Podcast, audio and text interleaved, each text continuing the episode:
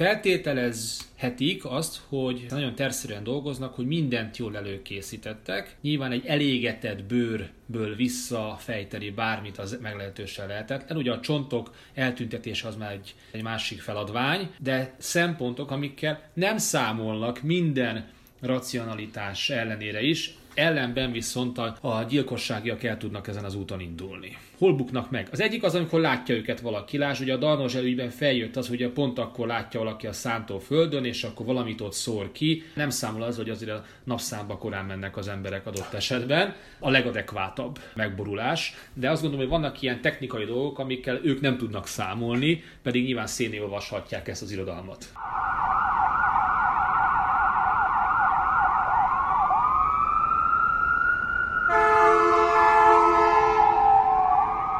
Sziasztok, ez a Tango és Kes, Bezsenyi Tamás, illetve Böcskei Balázs tovább a 24.hu bűnügyi podcastja. Először is a szokásoknak megfelelően Tamás, köszöntelek. Szervusztok! Hát nem tudom, hogy a szolgálati közleménnyel kezdjük, vagy azzal a tanástalansággal, ami az asztalodon fogadott engem. Kezdjük az utóbbival, mert az lesz a nehezebb megválaszolni. Mit keres neked egy 2012-es Zsaru magazin az íróasztalodon? Olyan rendszerezésben vagyok, ami tényleg tűri a vitát, és azzal vetekszik, ahogy Morgan Freeman a hetedik című filmben próbált Dante és egyéb más középkori szerzők nyomában eljutni erkölcsi példázatokon túl a halálhoz és a halálon keresztül a gyilkossághoz, és én ezt Dante helyett Zsaru magazinban találtam meg. Nagyon költői voltál, kíváncsi hogy milyen út lesz, ami a 2012-es Zsaru magazinon keresztül vezet, meg hát hogy hova vezet ez az út, ami a Zsaru magazint érinti. Ellenben a szolgálati közlemény az az lenne, hogy elindult a tangoiskes.hu, sávot váltott a bűnügyi podcast, illetve a csapata, mégpedig len megindulnak november 15-ével a Tango és Kes séták is. Tamás fog nyitni egy Vizovicki sétával, csatlakozott a csapathoz Tóth Eszter Zsófia, aki a 88-as rendőrgyilkosság ügyével fogja tematizálni szombat, illetve vasárnap délutánokat azoknak, akik a tangoiskes.hu oldalon megrendelik a sétát, a jegyeket, és csatlakoznak a további eseményekhez, mert ugye lesz itt 8. kerület, lesz itt belvárosi lebujok, lesz itt Óbudát behálózó bűnszövetkezetek, lesz itt 56-nak a fekete foltjai, úgyhogy biztatunk mindenkit, hogy aki szereti a hangunkat, az szeresse a testünket is, a szónak abban az értelmében, hogy való mi voltunkban is. Természetesen olyan éjszakai lebújok, ahol legalább a képeken még vissza tudjuk hozni azt a 80-as éveket, ahol ha lehetne, akkor azért egy hosszabb, rövidebb időt azért legalább egy főműsor időben nagy játékfilmi időt eltölteni. Nézd Tamás szerint a 80-as években vagy egyébként is. Mit kezdjünk azokkal a bűncselekményekkel, azokkal a gyilkosságokkal, ahol nincsen holtest, ellenben, hogy a játékvezetőknek szokták mondani, ítélkezni kell, és valamire kell jutnia úgy a bíróságnak, úgy pedig a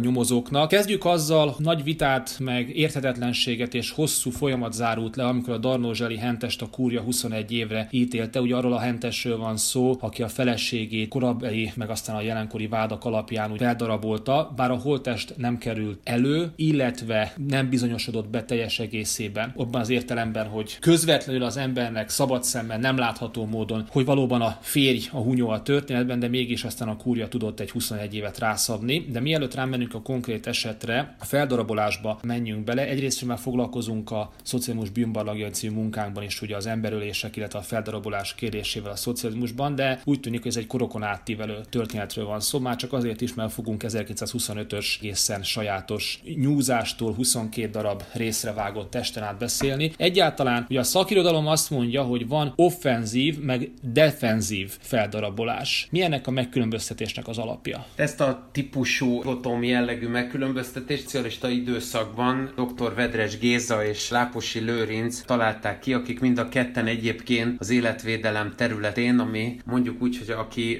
Kalambót vagy egyéb más ilyen bűnügyi sorozatokat néz, akkor úgymond gyilkossági csoporthoz tartozónak vélt nyomozók alakították ki. Alapvetően az volt a koncepció, hogy a defenzív esetben maga a darabolás az emberülést követően elsősorban abból a célból történik meg, hogy tetemet el tudják úgy rejteni, hogy az ne keltsen feltűnést, vagy adott esetben egyáltalán eltűnésként lehessen a továbbiakban is értékelni a, az ügyet. Tehát magyarán szólva ez egy nagyon racionális, jól átgondolt, jól tervezett darabolás, amelyben ebben az elég drasztikus, hentes, bártszerű, ha már Darnó működésben nincs, vagy legalábbis minimális minimális az indulat, sokkal több a célracionalitás. Az offenzív esetében arról lehet beszélni, hogy ott kifejezetten a darabolás, kifejezetten a test darabokra bontása és egymástól szétcincálása, az még kifejezetten valami fajta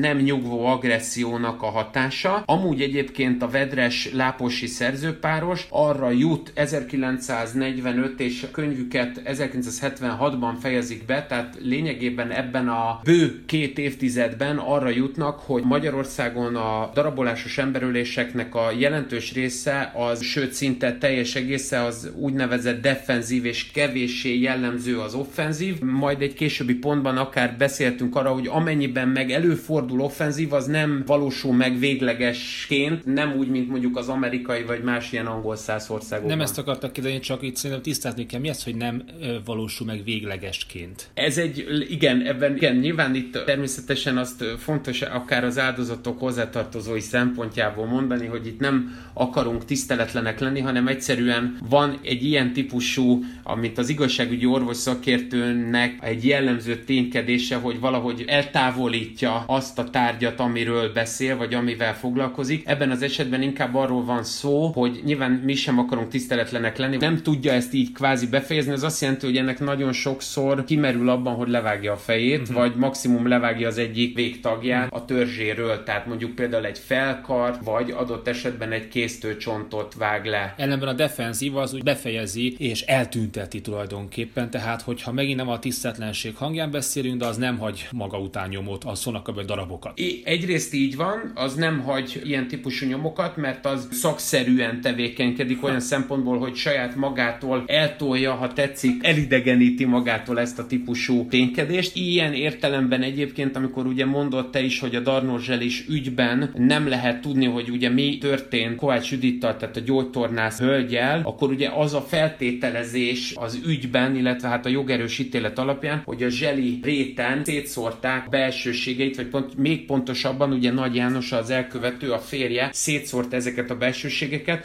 Na most más ügyekben is a korábbi évtizedekből lehet azzal a problémával találkozni, hogy a belsőségeknek a, az egyrészt a szétszóratása, vagy például WC-n való lehúzása, ami persze drasztikusnak és traumatikusnak hat, az önmagában el lehetetleníti azt, hogy a későbbiekben az áldozat halálára vonatkozóan pontos adatokkal bírjunk. Van egy zavar szerintem az embereknek a fejében azt illetően, hogy a holttest az mikortól holttest. Tehát, hogyha csontvázt vesszük alapul, hogyha a karokat, hogyha testdarabokat nézünk, akkor honnantól beszélhetünk egy fej meglététől holttestnek tekinthetjük-e azt, de most mondok, direkt plastikusan fogalmazok, egy lábszár esetében, hát holttestről beszélünk-e vagy sem. Szakirodalom az hogyan definiálja ezt a számunkra, kívülállók számára viszonylag cseppfolyós kategóriát? Magyarországon ez egy sajátos helyzetet eredményezett az elmúlt pár évtized, abban az értelemben, hogy az egészségügyi törvény nem rendezi nem csak a jelenleg hatályos, hanem korábban sem volt ez egyértelművé téve, hogy pontosan mit is jelent a holttest fogalma, mi az, ami ebbe beletartozik, és mi az, ami mondjuk ilyen szempontból ezt nem meríti ki, és akkor ebből a szempontból, vagy onnan nézve mondjuk csak egy holttesthez képest mondjuk testmaradvány, vagy rész, testrész darab, ezt mivel az egészségügyi törvény nem rendezi, illetőleg egyébként a 19. század végén már, amikor az akkori egészségügyi szabályozás úgy döntött, hogy egy olyan sajátos halottkém dolgozhat a, a holtesten, amelynek képzettsége nem volt úgy előírva, mint mondjuk például ma, tehát nem volt például megadva az a típusú orvosi végzettség, ami ezt mondjuk úgy, hogy valami fajta minőségbiztosítását adná, így a korábbiakban és a jelenlegi helyzetben is azt lehet mondani, hogy ez egy, ahogy te mondod, mondott cseppfolyós helyzet, és a cseppfolyóságon túlmenően teremt egy olyan problematikát, hogy ha és amennyiben talál a nyomozóhatóság, vagy adott esetben egy átlag ember mondjuk a homokban lapockacsontot, amely lapockacsontban például olyan karcok vannak, amely arra enged következtetni, hogy nagyon erős, éles tárgyal szúrták meg ezt a lapockacsontot, és egyébként nyilván a, az eladdig ott lévő vagy fölötte lévő húst is, akkor az nyilván az az élettel úgymond össze nem egyeztethető jelleget tanúsít, de ezt nem lehet egyértelművé tenni sajnos a jelenlegi szabályzás szerint. Érdekes a Darnozseli eset, ugye ez egy faluban történik, gyanúsan Sopron megyei településről beszélünk, és Lápolsiék azt írják, hogy az ő statisztikáik azok ellentmondanak, hogy általában ezek a darabolásos emberölések ezek falvakban történnek, ők inkább ezt egy városspecifikus dolognak tartják. Elmondom, mi az én dilemmám. Persze a falvakban viszonylag nehéz egy ilyen elkövetni, hiszen mindenki ismer mindenkit, hogyha ott hirtelen eltűnik valamelyik családtag, akkor gyorsan terhelődik a gyanú, főleg, hogyha tudják, hogy mondjuk olyan a családi viszony, hogy megvan annak a lehetősége, hogy mondjuk adott esetben férfi elkövetőkről is beszélünk, vagy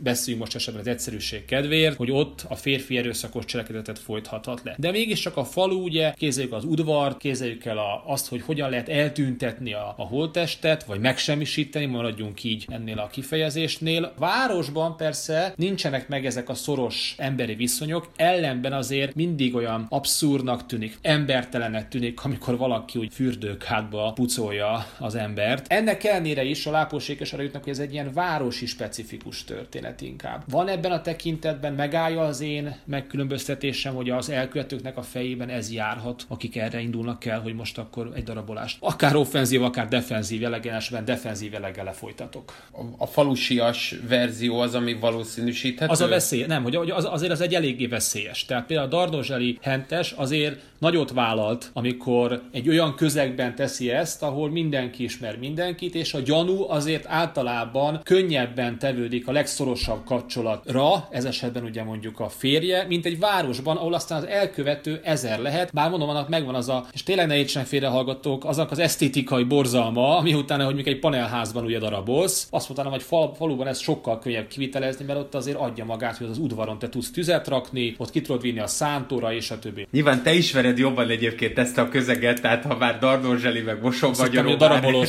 nem, de hogy ha már ugye ott a települések, hogy nyilván ugye ki lehetne mozogni az általad feltett kérdésből úgy, vagy meg lehetne úszni annak a tétjét azzal, hogy azt mondjuk, hogy például a Darnózseli Hentesnek a feleség az ugye Moson-Magyaróváron dolgozott, ezzel együtt egyébként a kérdésed valódi tétje természetesen még továbbra is a kis településhez kapcsolódik. Én azt gondolom, hogy az alapján, amit egyrészt a, a szocialist időszakban egyébként elképeszt részletességgel és alapossággal a Láposi és a Vedres megcsinált, az alapján az látszik, hogy nagyobb társadalom átalakulások vagy politikai mozgások idején, mint például az 1956-os forradalomhoz kapcsolódó esetekben, előfordult többször, hogy például, például egy besenyődi ügyben a Gesten családnál el lehetett úgy tenni az apukát lábalól, hogy azt lehetett elhinteni a környéken, hát elment 56-ban Aha. nyugatra. Ugyanezt egyébként Paksi rendőrkapitánysághoz tartozó András Pusztai tanyavilágban egy Szántó Ferenc esetében ugyanígy megcsinálta a család,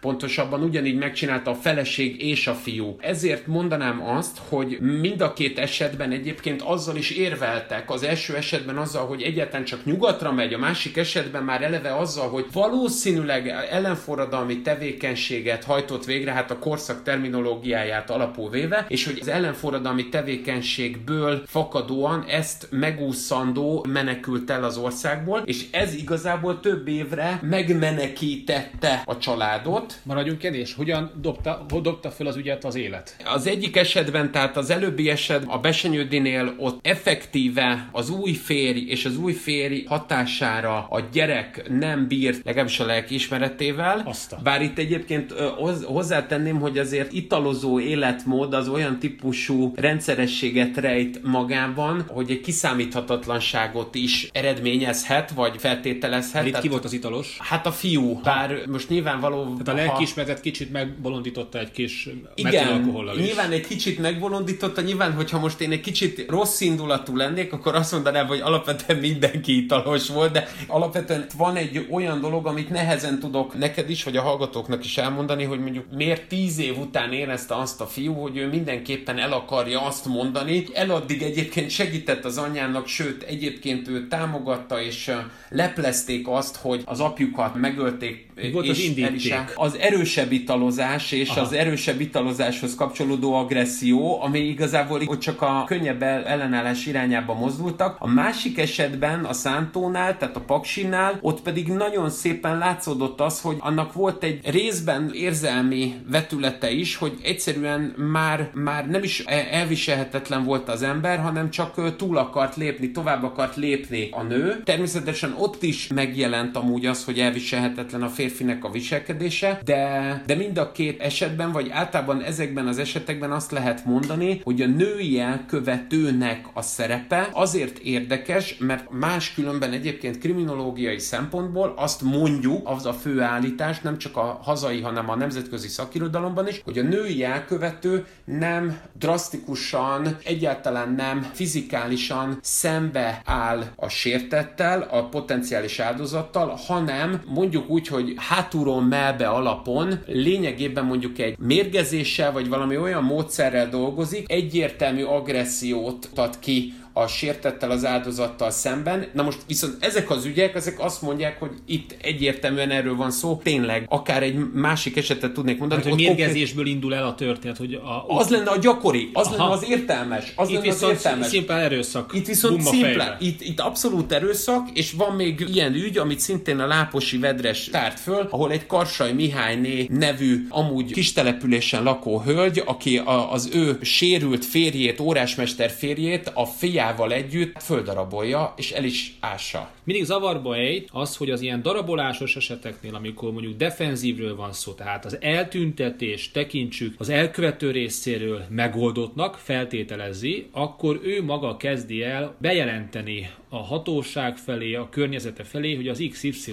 eltűnt. Te racionalizálást feltételezel részéről, magyarán az, hogy tudja, hogy mit csinál, el akarja tüntetni, és ennek megfelelően mértani pontossággal kezeli a bőrt, csontokat és a többi, majd ezt követően józan parasztész azt mondatja maga, bejelentést tesz, amivel egyúttal mondhatnánk, hogy be is terheli magát, bár hozzá kell tennem, lehet, hogy ettől függetlenül is, ugye, mint a legközelebb kapcsolat, ő lesz egyébként az első számú gyanúsított itt merül föl fontos kérdésként az, amit mondtál, amit ugye állítanak a vedresék, sajnos joggal, hogy egyébként az emberülési ügyeknek most tekintet nélkül a darabolásra a jelentős része, az abszolút többsége az kis településen történik, és amikor kis településen történik egy emberülés, akkor még ha ez egy ilyen típusú kvázi leplezett emberülés, hiszen mi ugye egy ilyenről beszélünk, az elkövető bejelenti azt, hogy eltűnt az adott személy, vagy ha nem eltűnt, akkor mondjuk öngyilkos gyilkosságot követett el, akkor azzal persze fölhívná magára a figyelmet, sajnálatos módon egy ilyen kis településen, ahol maga a körorvosnak, vagy egyáltalán a hatósági személynek a figyelme nem oly alapos, lényegében csak meggyorsítja, egyszerűbbé teszi azt, azt a beállított helyszínt, amit ő maga tett meg, amit ő maga hajtott végre, azt minél előbb gazolják is, minél előbb arra kapjon egy pecsétet, hogy hát ez így van, ez egy öngyilkosság gyilkosság. Ugye Vagy ez egy eltűnés, igen. Valami. Vagy akár ez egy eltűnés. Nyilván itt az eltűnés az majd egy fontos kérdés lehet szerintem számunkra, mert hogy ha ez nem eltűnés, akkor ugye itt nyilván az van, hogy például egy önakasztás, ami beállítható, az pedig azért fontos, mert voltak már a történelemben olyan sorozatgyilkosok is, vagy sorozatgyilkosnak tekinthető akár bérgyilkosok, mint a Pipás Pista a Csongrád megyei tanyavilágon, aki beállította egyébként ezeket az eredetileg zsinegelt zsinegelt, erőszakkal zsinegelt embereket, és ő maga ment el a csendőrségre azt mondani, hogy hát ezek fölakasztották magukat. Az eltűnés ilyen szempontból azért érdekes, mert ugye ott egyrészt nincs tetem,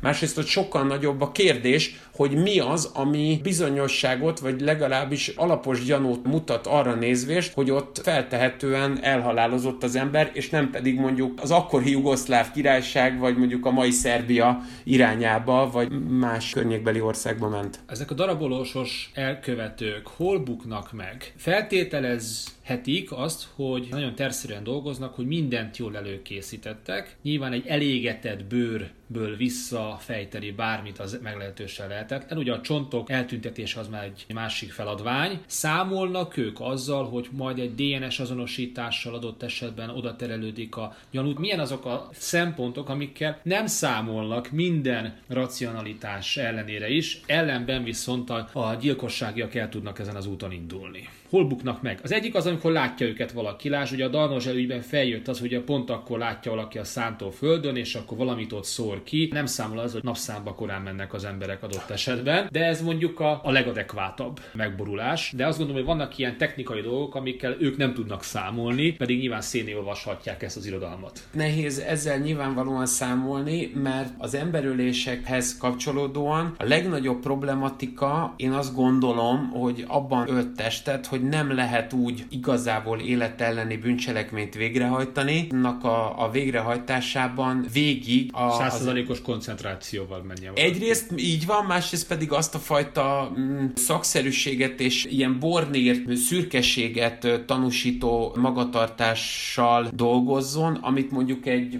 akár egy szürke Volvo vezetésével, vagy mondjuk egy klasszikus vagyon elleni bűncselekménynél. Igen, ott, igen, ott más abból a szempontból a helyzet. Mivel nem számol? Mik a leg, legtipikusabb visszatérő hibák vagy kihagyásai? Talán hülyén hangzik, de a véletlen, és a véletlen most persze ez egy jól hangzó felvetés a részemről, de pont az általad említett ugye Kodelka, tehát az első ilyen 1925-ös ügy, a Lederer Pál ugye a Schwarz Micivel, a feleségével, amikor megölik a Kodelka Ferencet, aki egyébként egészen közel hozzáadott a Kávária térhez, közel a Kávária utcában lakott, és onnan járt át egyébként a Tölgyfa utcába, ahol sikerült őt ö, feldarabolni, és 22 részre. És 22 részre, és még ugye meg is nyúzni, és ugye ilyen szép kis furán hangzik, de ö, kofferekbe bepakolni, és azokkal a, a kofferekkel elindulni a mai Csepel vas és féművek, tehát az akkori Weiss Manfred területére, és ott elkezdték bedobálni ezeket a koffereket, ahol a éjjeli őr mondja azt Léderernek, hogy hát mit csinálnak maguk itt. És tehát az az éjjeli őr akkor akkor nem jön oda, akkor én azt gondolom, hogy például ez az ügy nem derült volna olyan értelembe ki, hogy ez a éjjeli őr nem nyugodott bele abba, hogy egy, egy olyan hadnagy, mint a Lederer Pál, az párnevűnek tekinti őt és lesöpri, majd másnap egyébként a déli összekötő hídnál, ahogy megy át a, az éppen rendőrségi postatovábbító, ő azt látja, hogy a, a parton, a Dunaparton gyerekek játszanak csontokkal. És ha ez a kettő nem ér össze, tehát csak az egyik hiányozna, akkor én azt gondolom, hogy az apori rendőrségi fogalmazó, akinek az volt a szerencséje, hogy ezt a két információt egy műszakban kapta meg, ha ezt nem tudta volna így összetenni, akkor lehet, hogy soha nem találnánk meg kell lenni, és ezért piszkálnak, technikai jellegű hibának, amiket ezek az elkövetők nem tudnak. Mert a véletlen az egy faktor, ami annak a természete az olyan, amilyen, de hogy amiközben elkövet, mert itt ugye nincsen új lenyomat, itt azért az, az, arra figyel, itt leírják a láposség, de ugye egészen tökéletes darabolások vannak már Marina Park parton is akár, hogy a vér és társaik ezek már össze vannak gyűjtve, pontosan uh-huh. ugye azért csinálja a fürdő kádba, mert jól tisztítható és a többi. De mégis bent kell azt gondolom maradni valami olyan hibának, amikkel nem számolnak ezek az elkövetők. Azért mondom technikai jellegűnek, hogy a véletlennel szembeállítson. Technikai jellegű hiba talán az egyik fontos az az lehet, lehet, ami érdekes metafora, vagy legalábbis remélem, hogy annak tűnhet, a talán látszólag távolról indítok, de a stázinak az anyagait, amik rendszerváltás környékén ledarálták, akkor az azt követő időszakban elsősorban egyébként japán kutatók dolgoztak azon, hogy ezeket a ledarált vékony papírfecniket egymás mellé tegyék. És ebből az egyébként ledarált vagy összetépett anyagokat rekonstruálják és visszaállítsák az eredeti formátumába. Ez azért fontos, mert a, a darabolásos ügyeknél előfordul ez, és egyébként a rendszerváltás előtti időszak a szocialista Magyarországon előfordult több esetben az, hogy jól tudta maga az elkövető, idézőjelben jól tudta elkülöníteni a testnek a különböző izomcsoportjait és porcogóit, a, a ruhadarabot is azzal együtt, ahogy a testet vágta szét, igazából Aha. a ruhában rejlő információ volt az, amire nem figyelt. Egyébként a, a 45... olyan információ rejlik. Mint például az, hogy a pont 45 után volt egy ilyen a Nagyfuvaros utcában élő baromfit átvevő személy, aki, aki meg akarta ölni azt a pénzbeszedőt, a Guba Sándort, akinek testét, vagy hát a testének a maradványait szétszórta kint kőbányán, de azzal, hogy a ruhája is ebbe testrész darabok közé került, illetve a törölköző, ami viszont az övé, mint elkövetőjé, ezekben a ruhákban bele volt hímezve a monogramja. És ugye nem is feltételezte azt, hogy úgy, hogy nagyon aprólékos darabokra szétszed egy emberi testet, ilyen szempontból talán kicsit morbid ezt mondani, de össze tudja pázlizni a hatóság. Már én is háromszor kerültem meg ezt a fogalmat. Nem lehet ezt elkerülni, hogy van, van egy ilyen pázlizás, igen, igen, egy olyan összerakás, ami nyilván vidnak tűnhet a, a hallgató számára, és nyilván az is, de mégis ez egy olyan szakszerű tevékenykedés, amit, amit nem lehet egyrészt elkerülni, másfelől pedig ez az, ami azt gondolom, hogy a, a véletlen nagy részt például ki tudja váltani. Csontok eltüntetésének a kérdése. Ennek eh, maradunk a morbiditásnál, mi a technikája? Te is említetted ezt a kádas történetet, előszeretettel szokták mondani a sosavat. Én ezt annak köszönhetően, hogy többször dolgoztam közvetlen alárendeltségben olyan személyek alatt, akik egyébként nem csak szakemberek voltak, hanem ez ott az életük, az ismeretlen személyazonosságú holttesteknek a éveken át való kutakodása után az azonosítás. Én egyrészt tőlük, másrészt meg arra kiköszönhetően a többször, többszöri helyszíni az, hogy emberülési helyszíneken vagy önkező rendszerűséges, tehát öngyilkossági helyszíneken részt vettem, ahol egyértelműen kiderült, hogy a, a sósavas és az egyéb ilyen típusú leöntése a testnek az nem annyit segít, mint amennyit egyébként a filmekből látunk, leginkább azért, mert talán borzasztóan hangzik, de amennyiben a testet berakjuk egy kádba, és ha az a kád nem egy öntött vaskád, hanem lényegében a, az átlag belvárosi házak, lakásokba beszerelt kád, akkor igazából ott valóban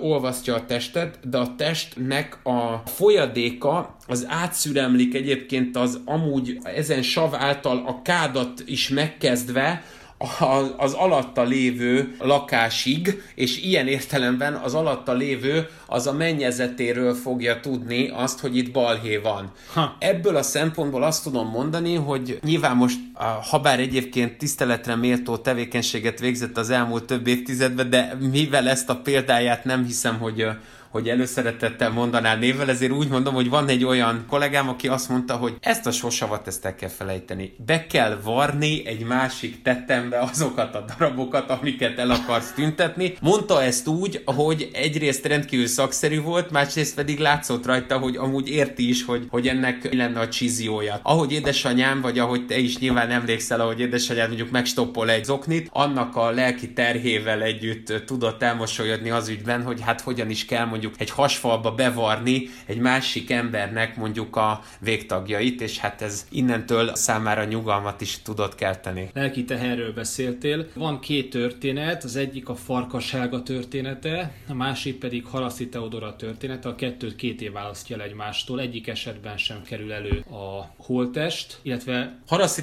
nem maradványok igen, sajnos csak, igen, de igen. igen. Előkerül, de viszont ugye a legközvetlenebb kapcsolatokat beterhelik, ugye itt pasikról van szó, barátról, vőlegényről van szó, és egyik esetben sem jutnak a hatóságok egyről a kettőre. Meg is fordítom, mert a lelki a szülőkön van, hiszen mind a kettő esetben újra és újra egyrésztről a, annak az érzése, hogy élnie kell, aztán ezt követően pedig valami fajta igazságkeresés, vagy elkövető keresésbe torkolik ez hol mehet tökéletlen útra a rendőrség, a nyomozás, hogy egyébként a haraszti esetében, ahol be is vádolják, ugye a két férfit be is vádolnak, a végén aztán mégis elengedésre kerülnek, mégis akkor van tökéletes darabolás, és mégis van tökéletes defenzív feldarabolás? Kénytelen vagyok visszautalni korábbi podcastjainkra, mert alapvetően az az érdekes, hogy mind a két ügy, amit fölhoztál, az eltérő módon, de korábbi anyagainkra visszautal a Haraszti Teodóra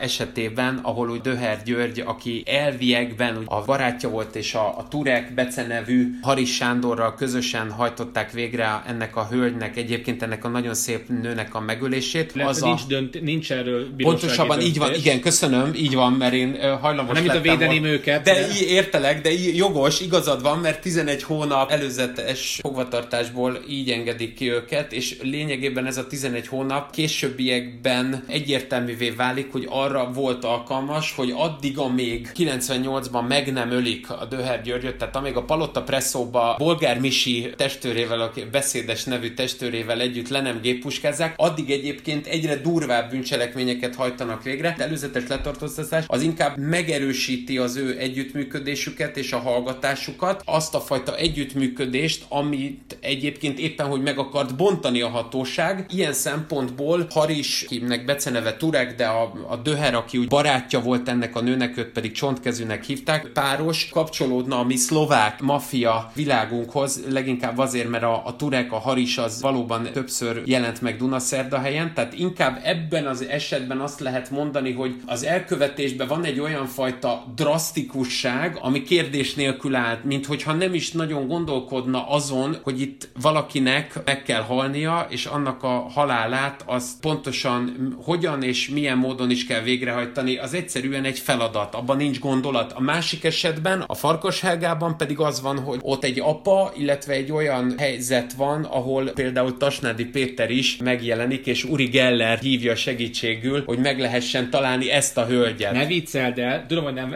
el akartad viccelni, csak eszedbe jutott, mint mindenről egy popkulturális utalás, mert hogy amit mondtál az, az első eset kapcsán, és ezt így keretezzük a műsort a Darnozseli kapcsán, ott is hiányoztak a Darnozseliből egyértelmű bizonyítások, ugye, hiszen a holtest hiánya, mint olyan. Ellenben ez a fajta ráolvasás, amit elmondtál a Haraszti Teodóra 11 hónapig vélt elkövetőiben, ez a ráolvasásnak működnie kellett kor, és mégis az emberek aztán ezt a dolgot megúzták. Minden ezzel nem azt mondjuk, hogy ők a gyilkosok, de végighallgatva a te továbbra sem csak kizárólag formálogika érvelésedet, azért itt lehetett volna azt mondanám, hogy még bátor bátor döntést hozni. Amint már a bátorság jogilag értelmezhető. Amennyiben Ez a nyomozó nem. hatóság részéről lehetett volna még bátrabb döntést hozni, úgy mondod? Talán azt mondanám, hogy ne értse félre senki a független igazságszolgáltatás működését, hatékonyabban segíteni az ügyészi munkát. Igen. Abban az esetben, ahol nincs is még maradvány sem, valami fajta testmaradvány, akkor még látszólag még kérdésesebb lehet az, hogy egyetlen emberölésről beszélünk. Hmm. Ilyen típusú ügy ezen Darnózseli től elkülönítve a korábbi évtizedekben is előfordult. Kossziklán ügyéhez kapcsolódóan is volt ilyen, amikor a, az egyik vállalkozó a másik számára, tehát a, a Pintér György a, a számára kérdéses Dinda becenevű Csóka István nagy valószínűséggel segítette azt, hogy eltűnjön, de ugye nem tudjuk, hiszen nincs tetem, és ilyen szempontból én azt gondolom, hogy van egy olyan kérdés, illetve egy olyan probléma abban, amit te mondasz, hogy megye és megye megye között óriási a különbség. Tehát a,